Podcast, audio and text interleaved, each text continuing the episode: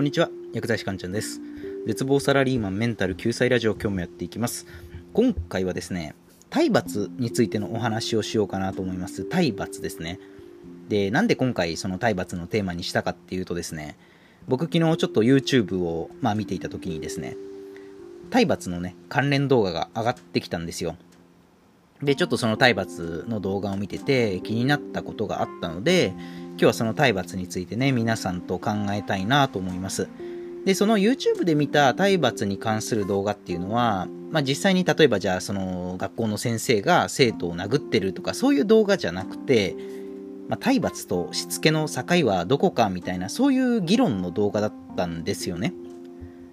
で、その議論の大きなテーマっていうのが、その体罰としつけの境はどこにあるのかっていう、そういうお話だったんですよ。で、僕はちょっとその、体罰としつけの境を考える、まあそういう議論、ちょっと引っかかって、っていうのはその、体罰としつけの境を探すって、まあ無理だと思うんですよね。そこで今回は、体罰としつけの境を探すことは無意味というテーマでお話をしていきます。で、今回のお話は、体罰って本当に必要なのっていうところと、あとは、まあ、実際教育の現場においては、まあ、何が必要なのかっていう、まあ、この2つをポイントにですね、今日のお話参考にしてみてください。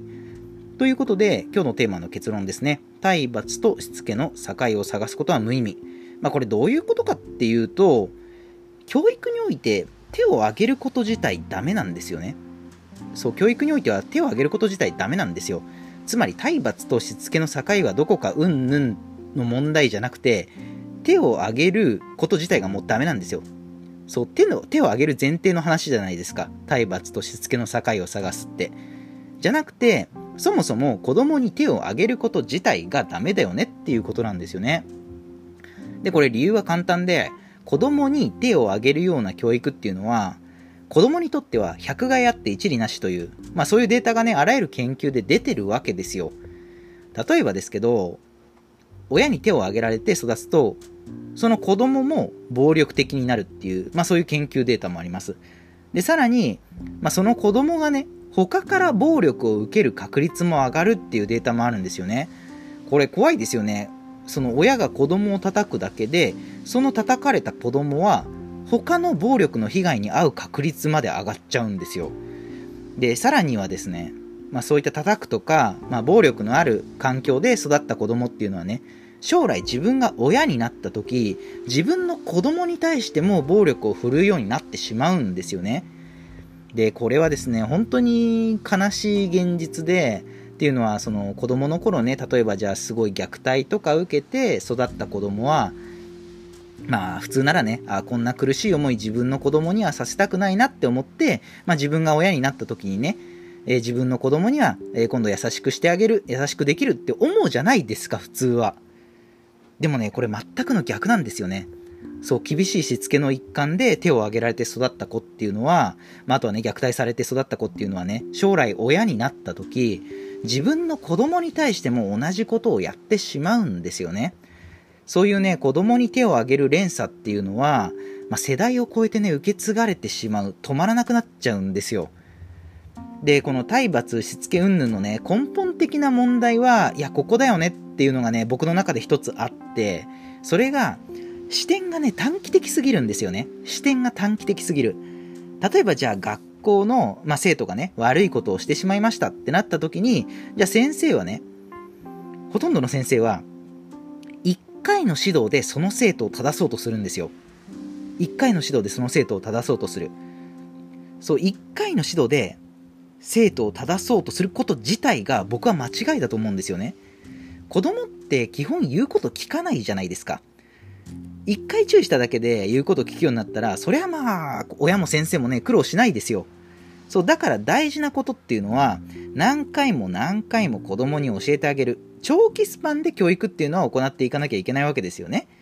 にもかかわらず、多くの大人っていうのは、その1回の注意で子供を正そうとする。で、結果自分の思い通りにならない。だから子供に手を挙げてしまうっていう、まあそういうメカニズムがね、あると思うんですよね。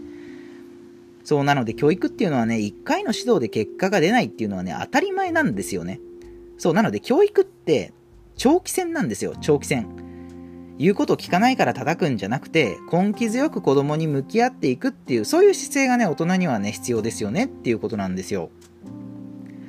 じゃあ、具体的にはね、大人はどうしていけばいいのっていうことで、アクションプランはですね、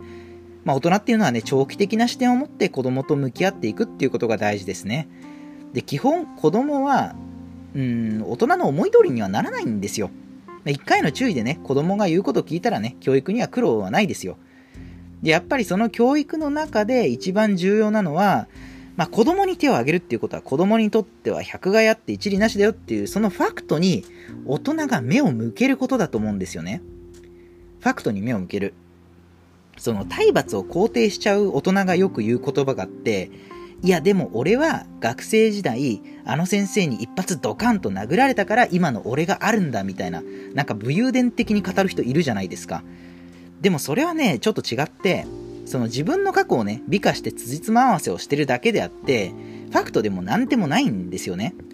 で、昔はその教育とか、まあ、あとはね、体罰に関する論文とかってほとんどなかったわけですし、まあそういうね、一個人のね、